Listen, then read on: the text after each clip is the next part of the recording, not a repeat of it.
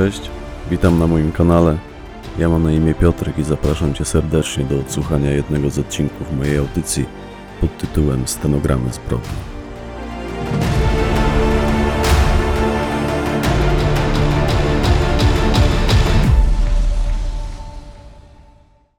Bibi, część druga. Fragment stenogramu zeznań profesora Andrzeja Wójtowicza. Według posiadanej przeze mnie wiedzy, Wysoki Sądzie, Kamila poznała Beatę właśnie w Bębnach pod Łodzią, w ośrodku dla osób psychicznie chorych, gdzie pełnię funkcję kierownika Wydziału Terapii Uzależnień, a jednocześnie jestem głównym terapeutą. Jak sama nazwa podpowiada, leczymy tam z uzależnień osoby z problemami psychicznymi. Do naszego ośrodka, to znaczy do kliniki. Mówmy, Wysoki Sądzie, podczas wokandy klinika, ponieważ tak się u nas przyjęło, Wolimy określenie klinika niż zamknięty ośrodek dla psychicznie chorych. Więc do naszego ośrodka w pewnym momencie trafiły obie te panie, jednocześnie. Chociażby ze względu na dobre imię ośrodka, mówmy klinika. Pewnie sporo będzie na sali dziennikarzy oraz oczywiście ze względu na dobre imię i samopoczucie naszych pacjentów postarajmy się tak mówić. Taka moja mała prośba. Więc jeśli już poruszyliśmy ten temat, 31-letnia Kamila S. trafiła do nas po nieudanej próbie samobójczej. Leczyła potem m.in. pod moim czujnym okiem swoje rany, jeśli mogę się tak wyrazić, aczkolwiek lepiej wyrazić się tego nie da. Jeśli pamięć mnie nie zawodzi, ona m.in. rozcięła sobie wtedy oba nadgarstki nożem kuchennym. Do tego zażyła dwie paczki środków nasennych, a zanim jeszcze zapadła w śpiączkę, próbowała upuścić sobie trochę krwi. Uratował ją ówczesny partner, który zastał ją w łóżku już nieprzytomną, w stanie, jaki przed momentem opisałem. Jakiś czas później Kamila S. jako osoba uzależniona od ciężkich narkotyków brała udział w przymusowej terapii odwykowej w naszej klinice. Podobnie zresztą jak Beata B. To właśnie na grupowych zajęciach terapii uzależnień obie te panie się poznały. Aczkolwiek z moich obserwacji jasno wynikało, że Beata początkowo zupełnie nie zamierzała z nikim się zaznajamiać, była wręcz wrogo nastawiona do pozostałych naszych pacjentów. Ciągłe konflikty z kadrą, niekontrolowane napady szału, wulgarny język, szantaże, groźby, przemoc i agresja, demolka stołówki i zajmowanego przez nią pokoju, kilka nieudanych prób ucieczki z terenu kliniki. No i jedna udana. Tak właśnie wspominam pobyt u nas pani Beaty. Dla mnie podobne wyczyny to nic nadzwyczajnego, ale muszę przyznać, że Beata była na tyle specyficzna i dała nam się we znaki na tyle mocno, że akurat ją dobrze sobie zapamiętałem. Ona była osobą bardzo zdegenerowaną, aż za bardzo, ale sama parła ku temu, by tak ją właśnie odbierano. To taka poza była, taki jej sposób na siebie samą. Pamiętam też dobrze historię jej choroby, a raczej powinienem powiedzieć historię jej życia, jej tragedii, jak ona sama to ujęła. Ona te historie opowiedziała mi kiedyś podczas indywidualnych zajęć terapeutycznych. Wyznała mi wówczas wiele więcej szczegółów niż było w jej oficjalnych aktach. I faktycznie jej życiorys można momentami uznać za bardzo tragiczny. Poznawszy go, zrozumiałem, że ta jej agresywna i wulgarna poza to tylko maska, pod którą ukryła się młoda, delikatna, skrzywdzona przez życie, a w szczególności przez matkę, młoda kobieta. Oczywiście nie mogę sądowi przybliżyć ani krzty tego, co usłyszałem z ust Beaty B., zanim sąd zwolni mnie z obowiązku dochowania tajemnicy lekarskiej. Aczkolwiek sąd zna pewnie jej życiorys z jej starych akt, bo różnych wyczynów to ona miała na swoim koncie całkiem sporo. Rozumiem, że gdyby przyszło mi na ten temat zeznawać, moje słowa, pomimo zwolnienia mnie z tajemnicy lekarskiej, trafiłyby wówczas tylko do akt. Żadnych świadków, żadnych dziennikarzy, tylko ja, pan sędzia i protokolant, tak? W porządku. Dla dobra pacjentów i dobrego imienia kliniki. Tego chyba nie muszę powtarzać.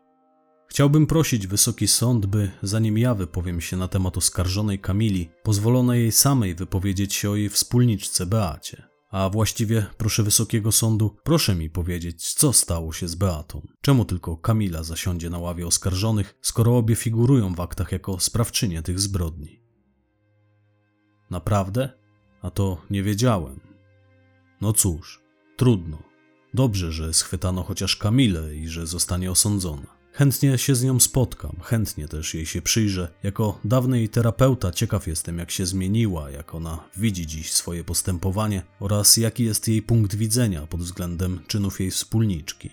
Ciekaw jestem, co ma na ten temat do powiedzenia, jaka będzie jej linia obrony. W końcu sąd poprosił mnie o uczestnictwo w tym procesie, bym mógł również wydać opinię na temat możliwej niepoczytalności oskarżonej. Abym mógł to jednak zrobić, muszę poznać przede wszystkim jej punkt widzenia. Oczywiście będę musiał zapoznać się z wieloma innymi opiniami, ze szczególnym uwzględnieniem tych, które dotyczyć będą stanu jej zdrowia. No i pewnie będzie musiała trafić pod moją obserwację. Coś czuję, że ten proces potrwa całymi latami. Wysoki sądzie, pozwólmy w takim razie oskarżonej jak najwięcej mówić. Ja postaram się robić notatki do późniejszej opinii jeszcze w trakcie trwania procesu, a ewentualnie wypowiem się na samym końcu. Oczywiście moja opinia nie będzie wiążąca. Wiążąca będzie ta, którą sporządzę na piśmie po zakończeniu wszelkich obserwacji, łącznie z kliniczną. Tak, gdy Kamila zostanie doprowadzona przed oblicze sądu, niech prokurator bez zbędnej zwłoki przystąpi do zadawania jej pytań. Ja będę się wszystkiemu bacznie przyglądał. Przysiądę gdzieś z tyłu sali, by mnie nie rozpoznała, a przynajmniej nie od razu. Obawiam się, że mogłoby to wpłynąć na treść jej zeznań. Proszę, tu jest kartka, na której zanotowałem kilkanaście pytań. Chciałbym, by prokurator lub sąd zadał je oskarżonej w trakcie procesu. Dotyczą one jej przeszłości. Ja znam odpowiedzi na te pytania. Ma mi to posłużyć w ocenie skali kłamstw, którymi oskarżona z kolei zechce posłużyć się, by postarać się uniknąć odpowiedzialności za swoje czyny. Mogę przekazać tę kartkę bezpośrednio sądowi? Dziękuję. A jeśli zrodzą się w mojej głowie kolejne pytania, to po prostu dostarczę wysokiemu sądowi kolejną kartkę, dobrze? Więc zaczynamy za pół godziny, tak? W takim razie zdążę jeszcze wyjść przed budynek na papierosa. Chciałem też zobaczyć reakcję oskarżonej na tłum dziennikarzy, gdy będą ją prowadzić do gmachu sądu.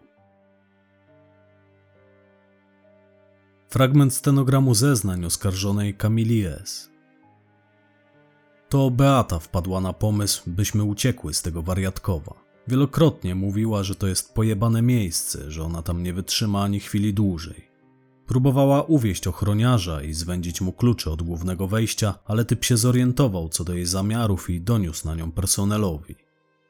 Normalnie. Zrobiła mu laskę i chciała mu przy tym ukraść klucze, ale się nie dało. Zorientował się o co biega i poszedł na nią nakapować. Natomiast nie przyznał się w jakich okolicznościach Beata chciała mu te klucze ukraść. W każdym razie teraz już wiadomo. Przenieśli ją potem na inny oddział, tam już były kraty w oknach. W sumie nie wiem, jak udało jej się stamtąd uciec. Pamiętam, że obudziłam się w nocy, a ona stała nade mną. Okno tłukło o ścianę, bo ona weszła, to znaczy włamała się do mojego pokoju przez okno. Rozbiła je kamieniem owiniętym w skarpetkę. Potem otworzyła sobie klamkę. Trzymając mi ten kamień nad głową, spytała, czy zamierzam dotrzymać obietnicy i uciec razem z nią. Zgodziłam się. Bałam się, że zrobi mi krzywdę.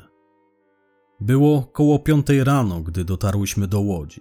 Trochę się tułałyśmy po mieście. Po szóstej otworzyli supermarkety, więc weszłyśmy do jednego z nich. Nie pamiętam, jak nazywała się ulica, na której mieścił się ten supermarket, ale tam ukradłyśmy coś do jedzenia i dwie butelki alkoholu ukradłyśmy. Dokładnie to nie pamiętam, wysoki sądzie, ale to chyba były cztery słodkie bułki, takie z budyniem i serem, butelka jakiegoś napoju i butelka wódki. Najdroższej, jaka stała na półce. Wyjęłam ją z kartonowego opakowania i schowałam pod ubraniem. I wzięłyśmy jeszcze butelkę likieru jajecznego. Ja niosłam pod kurtką alkohol, a Beata jedzenie. No i ona ukradła jeszcze maszynki do golenia. Powiedziała, że musi wydepilować nogi, bo nie chodziła tak zarośnięta od czasów liceum. To był mój pomysł, by zatrzymać się u Marka. To znaczy odwiedzić go, bo by się u niego zatrzymać, to ten pomysł pojawił się dopiero później. W sumie on sam zaproponował, byśmy u niego przenocowały. Zostałybyśmy tam u niego być może i dłużej, tylko że skończyło się jedzenie.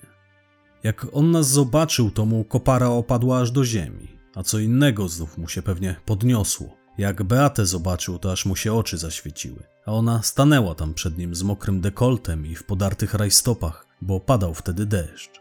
Ja znałam go, wiedziałam, że on jest kobieciarz, bo kupowałam od niego kilka razy kokainę i zawsze mnie wtedy podrywał. W zastępstwie u niego bywałam, gdy mój dealer był niedostępny, bo na jakiś czas zawijały go psy. Wtedy jeździłam aż na górną do tego Marka. Myślałyśmy, że będziemy poszukiwane przez policję po ucieczce z ośrodka, chociażby za to rozbite okno. Dlatego na jakiś czas chciałyśmy się ukryć, zniknąć ludziom z oczu. I tak wyszło, że w pierwszej kolejności trafiłyśmy do Marka. Tym bardziej, że obie byłyśmy na głodzie, a było pewne, że on będzie coś miał.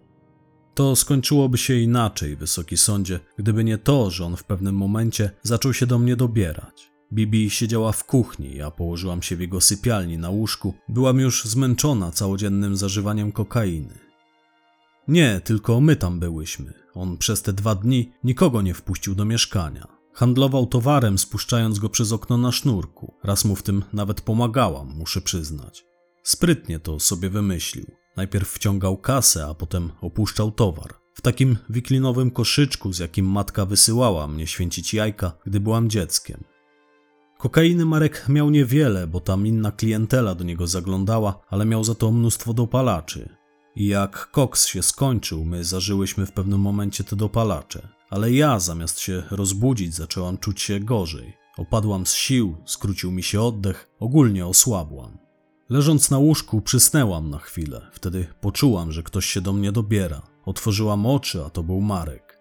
Zaparłam się plecami o ścianę i zepchnęłam go nogami z łóżka na podłogę. On wtedy podniósł się i uderzył mnie w twarz. Zawołałam na pomoc Beatę, ona przyszła do nas, by załagodzić sytuację. Tak, udało się jego udobruchać. Po prostu zaproponowała mu, że się z nim prześpi, w zastępstwie za mnie. W sumie to odbyli potem tych stosunków przynajmniej kilka. Nie, ona zrobiła to z własnej, nieprzymuszonej woli.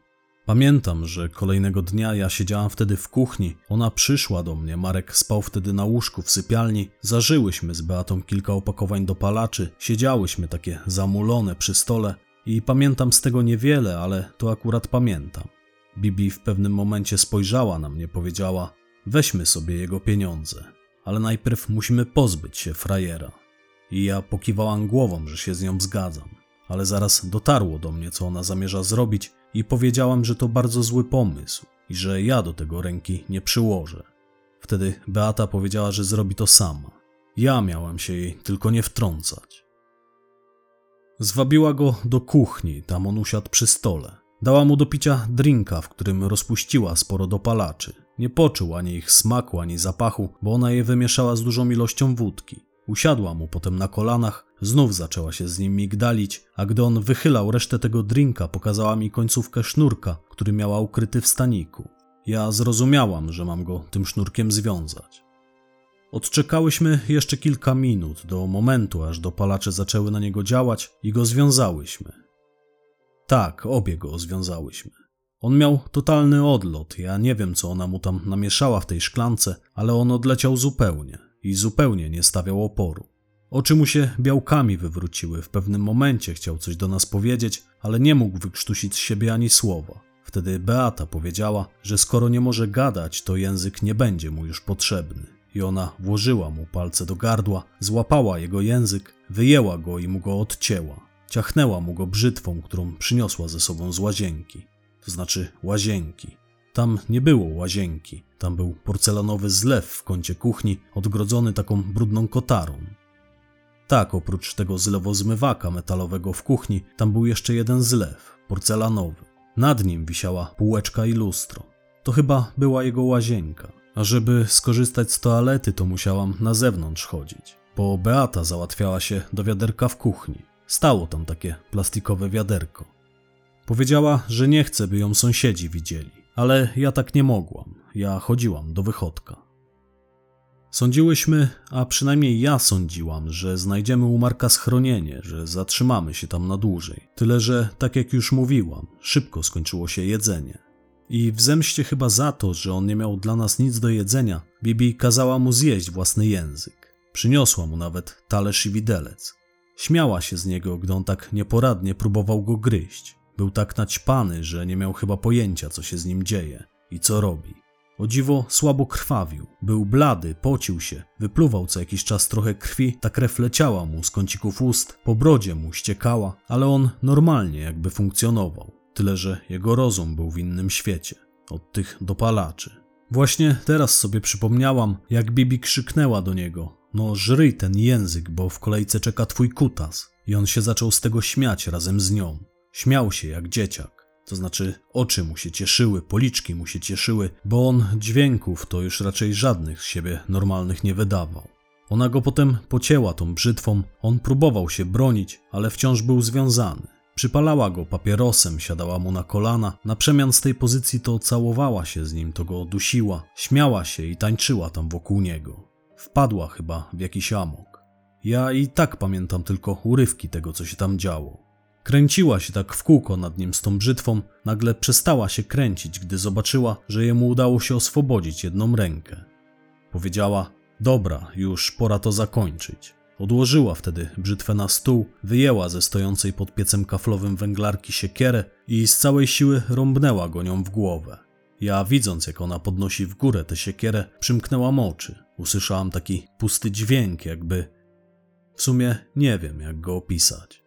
No i odgłos upadania kawałka jego głowy na podłogę słyszałam.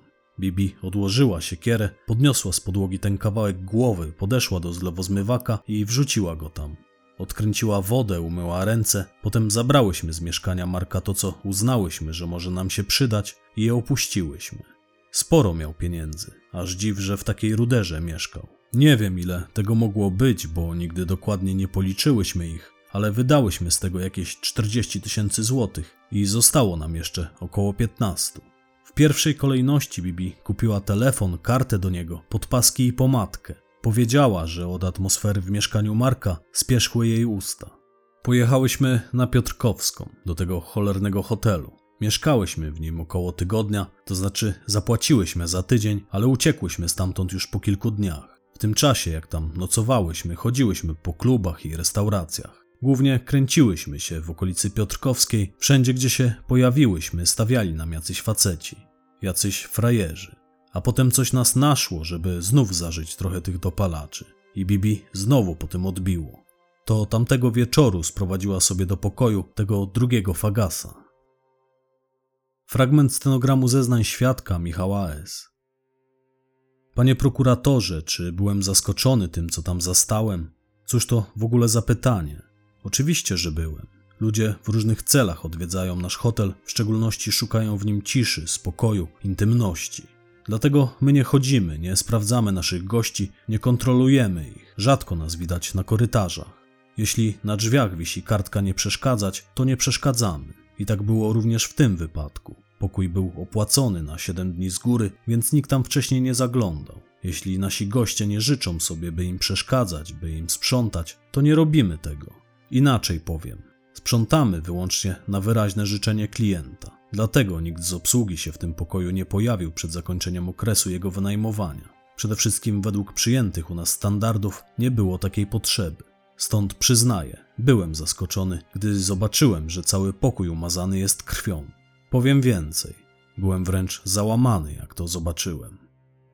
Chyba nigdy nie zapomnę tego momentu, gdy przybiegł do mojego biura Krzysztof, nasz pokojowy. Miał minę dosłownie, jakby ducha zobaczył. Pytam się go, co się dzieje. Siadaj, Krzysiek, ochłoń. A on mówi, że w 407 zwłoki leżą. Zebrałem się i poszliśmy tam obaj. Żaden z nas nie wszedł do środka. Ten wózek z przyborami do sprzątania, jak tam utknął w tych drzwiach, to znaczy jak Krzysiek go tam zostawił, to on tam tak stał aż do przyjazdu pogotowia i policji. Przez uchylone drzwi tylko zajrzeliśmy i zaraz chwyciłem za telefon. Fragment stenogramu zeznań aspirant Dagmary Kozińskiej, funkcjonariuszki Wydziału do Spraw Przestępstw przeciwko Życiu i Zdrowiu Komendy Wojewódzkiej Policji w Łodzi. Wysoki sądzie, w czasie gdy pracowaliśmy nad sprawą zabójstwa Marka B., sześć dni po tamtych wydarzeniach zostaliśmy z Tomkiem skierowani do hotelu El Camino. W sumie to jeszcze krótko wcześniej ten przybytek funkcjonował jako hostel, potem został przerobiony na hotel. Wiem, bo często sama poruszałam się w tamtej okolicy. Często bywam na Piotrkowskiej, mój brat ma tam swoją restaurację, pomagam mu czasem. Stąd też orientuję się, co tam funkcjonuje w okolicy i co się pozmieniało. Zaraz jak tylko weszliśmy do tego pokoju, w którym przebywał Denat, mój partner Tomek stanął nad nim, przyjrzał się tej krwi na ścianie, bo ktoś krwią Denata pomazał jedną ze ścian w tym pokoju. W sumie to jedna ze sprawczyń złożyła tam swój autograf. Ja akurat zaglądałam do łazienki, gdy usłyszałam, jak Tomek mówi: Wykluczam samobójstwo. Potem, gdy dojechało do nas pogotowie i lekarz stwierdził zgon, przystąpiliśmy do rutynowych czynności. Nie łączyliśmy jeszcze wówczas tych dwóch spraw. Dopiero gdy znaleźliśmy w tym pokoju opakowania po dopalaczach, takich samych jakie znaleźliśmy w mieszkaniu zamordowanego Marka B, i gdy porównaliśmy ślady obuwia zabezpieczone na obu miejscach zbrodni, damskiego obuwia, dopiero wówczas zaczęliśmy się zastanawiać, czy nie należałoby połączyć tych dwóch spraw w jedną. To znaczy, doszliśmy do wniosku, że tak, że jak najbardziej należy to zrobić. Na szczęście w hotelu był monitoring. To dzięki niemu dowiedzieliśmy się, kogo właściwie szukamy. Znalezienie sprawców, to znaczy sprawczyń, od tamtego momentu było już tylko kwestią czasu. Fragment stenogramu zeznań oskarżonej Kamili S. On nas zaczepiał w klubie. Przysłał nam do stolika kilka drinków, potem sam się przysiadł. Bibi się z nim spiknęła, uwiodła go i zaprosiła go do nas do hotelu. On miał z 50 lat, dla mnie był za stary, ja osobiście nie zwróciłabym na takiego faceta nawet uwagi. Obie się tam z nim znalazłyśmy. Kiedy ja wróciłam spod prysznica, Bibi była już po stosunku z nim. Było ją zresztą słychać chyba w całym hotelu. Gdy ja wyszłam z łazienki, oni oboje leżeli na łóżku. Obok nich zalegały już puste opakowania po dopalaczach. Miałyśmy ich jeszcze dość sporo, a Bibi brała je tamtego wieczoru na okrągło. Ja położyłam się obok tych dwojga. W sumie wymusiłam na nich, żeby zrobili mi trochę miejsca, bo to łóżko, które się tam znajdowało, nie było jakoś szczególnie duże. Wzięłyśmy sobie z Bibi pokój z łóżkiem małżeńskim. Leżeliśmy tak wszyscy, obejrzeliśmy fragment jakiegoś filmu. Telewizor był cały czas włączony, grał dosyć głośno, bo to on go włączył, jak tylko weszliśmy do pokoju, puścił jakąś muzykę, poprosił, byśmy dla niego zatańczyły. Zrobiłyśmy to. Dla mnie była to wtedy świetna zabawa. Doskonale się bawiłam. Nie wiedziałam, że Beata zamierza zrobić z tym facetem to samo co z Markiem. Poczułam się w pewnym momencie śpiąca, przykryłam się kołdrą łącznie z głową, ale wtedy Beata też włożyła głowę pod kołdrę i mówiąc do mnie szeptem poprosiła mnie, żebym usiadła temu facetowi na twarzy. Wściekłam się na nią za to, bo chciałam spać. Nie miałam też na to najmniejszej ochoty, ale ona nalegała. Powiedziała, że to tak tylko na chwilę, więc ostatecznie spełniłam jej prośbę. Zdjęłam majtki, usiadłam na twarzy temu facetowi. Ja byłam tyłem do wezgłowia łóżka. Bibi coś tam majstrowała ustami przy jego kroczu, bo on zaraz jak ja na niego weszłam, poprosił ją, żeby go possała. Pamiętam, jak ona w pewnym momencie gwałtownie wyprostowała się, zepchnęła mnie z tego faceta, brutalnie i niespodziewanie to zrobiła. Ja prawie upadłam na podłogę a ona zaczęła się z tym facetem całować, potem znów się wyprostowała, wyjęła z zapleców nóż i zaczęła go nim dźgać. Tak, dźgała go nożem, który razem z brzytwą zabrałyśmy z mieszkania Marka. To był zwykły nóż kuchenny, a brzytwa była duża, wyglądała w ogóle jak samoróbka. Ja sądziłam, że on będzie się ostro bronił, wierzgał, kopał. Dobiegłam do drzwi, żeby przekręcić w nich zamek, bo spodziewałam się, że on zechce uciec z pokoju, ale zamek był już przekręcony. A ten facet chwilę powierzgał tylko i zaraz przestał się ruszać. Bibi trafiła go chyba w serce. Potem pocięła go jeszcze brzytwą, odcięła mu nią język i tym zakrwawionym językiem napisała na ścianie obok łóżka Bibi. Ona lubiła, jak się tak na nią mówiło. Potem wrzuciła język do muszli w łazience i spuściła wodę. Dla niej męskie usta były siedliskiem zła i koszmaru. Wydaje mi się, że stąd wzięły się jej zbrodnicze zapędy. Stąd iż nienawidziła mężczyzn i swojej matki, o której kilka razy mi opowiadała. Opowiadała mi o tym, jak matka ją biła i przetrzymywała w komórce na poddaszu, i jak po raz pierwszy trafiła do ośrodka po tym, jak zabiła matkę, a wraz z nią jej psa. O ojcu rzadko coś mówiła. Wiem tyle, że trudnił się pszczelarstwem, wiecznie przysiadywał na działce, gdzie miał swoje ule i nie ingerował w metody wychowawcze, którym poddawana była przez swoją matkę. Bibi spaliła mu te jego ule, za to, że nigdy nie stanął w jej obronie. On się pewnego dnia powiesił, właśnie tam na działce, przy tych spalonych ulach się powiesił. Potem ona zabiła swoją matkę, zakopała jej zwłoki w przydomowym ogrodzie i uciekła.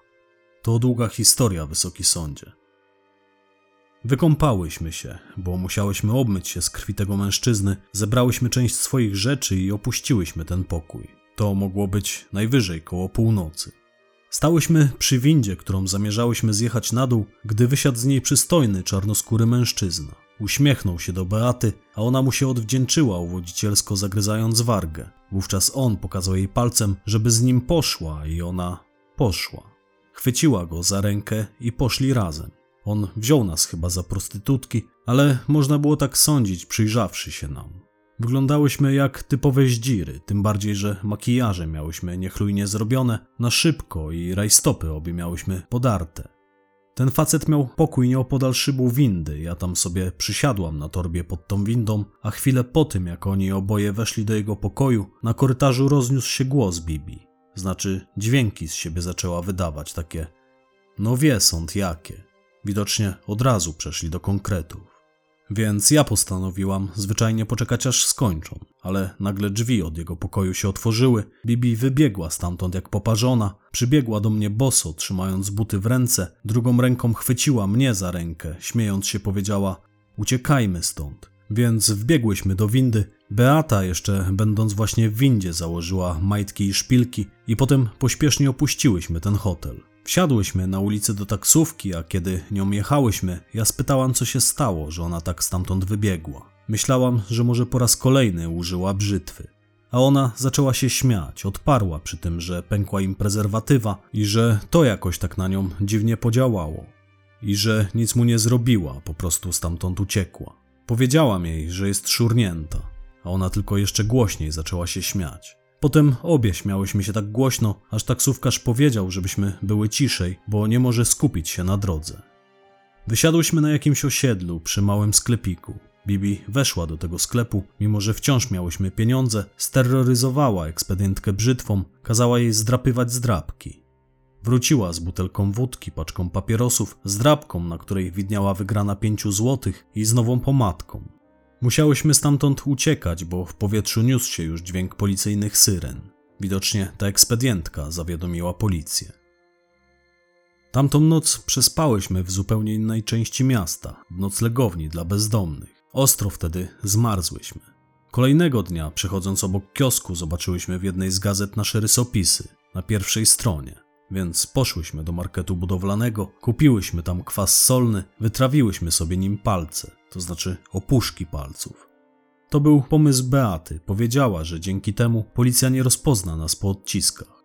Nie wzięłyśmy wtedy pod uwagę, że zostaną nam po tym zabiegu na palcach grube blizny. Do dzisiaj nie mogę dojść do ładu z tymi moimi palcami. A kolejnych kilka nocy przespałyśmy na działkach w jakiejś altance. I gdy kolejnej nocy się obudziłam, piątej czy szóstej, zorientowałam się, że jestem tam sama. Beaty już ze mną nie było. Zostawiła mnie bez słowa, gdy skończyły nam się dopalacze. Zabrała też resztę pieniędzy. Nie mam pojęcia, gdzie ona jest, naprawdę. Poszłam jej szukać wtedy na pobliski dworzec, bo nieopodal był dworzec kolejowy. Chodziłam tam przez kilka kolejnych dni na ten dworzec i tam napatoczył się patrol policji, nie miałam szansy im uciec. Tym bardziej, że jak nie zdara, sama na nich wlazłam. Fragment stenogramu zeznań profesora Andrzeja Wójtowicza. Wysoki sądzie, tym, co wzbudziło we mnie najwięcej emocji w trakcie trwania tego procesu, był odczyt zeznań Beaty B. w jej starej sprawie, w tej sprawie, gdzie zasiadała na ławie oskarżonych jako matkobójczyni. Wciąż najbardziej przemawia do mnie właśnie ta stara sprawa, gdzie to według słów samej Beaty widziała twarz ojca w uchylonych drzwiach, wyciągnęła nawet do niego rękę, żeby jej pomógł, ale on tego nie zrobił.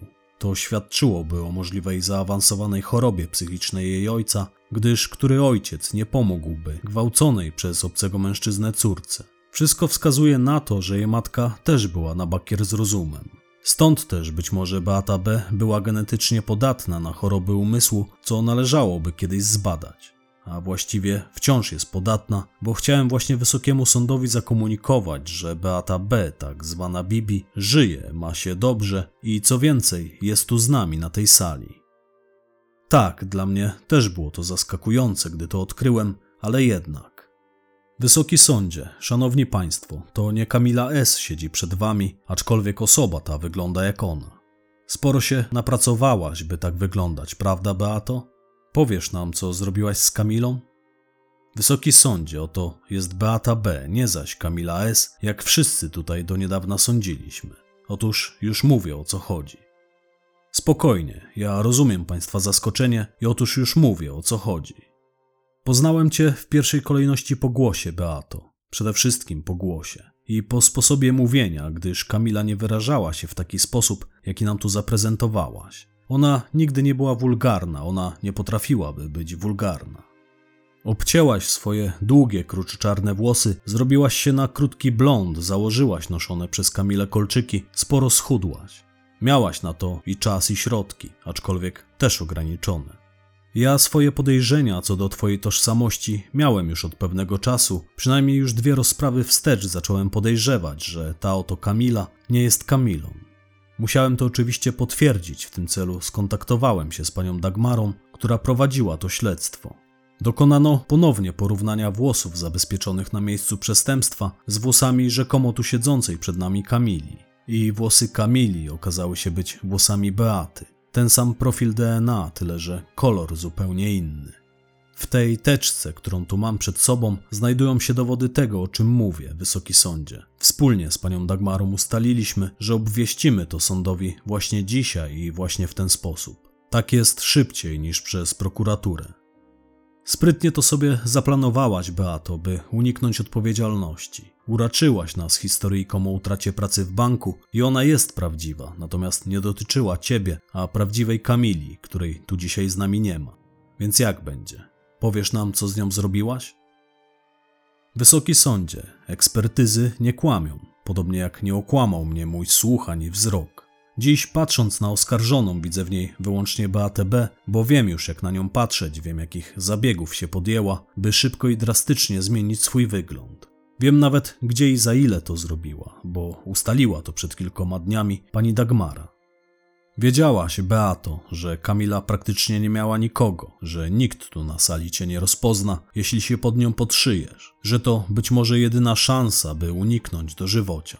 Więc uznałaś, że warto. Mam natomiast dla ciebie przykrą wiadomość. Prawdopodobnie nie unikniesz tego dożywocia. Wszystkie dowody potwierdzają to, co zeznałaś. Większości haniebnych czynów dopuściłaś się właśnie ty, nie Kamila. Wskazują na to zarówno ślady, jak i ekspertyzy, a także twoje słowa, które o dziwo w większości były zgodne z prawdą.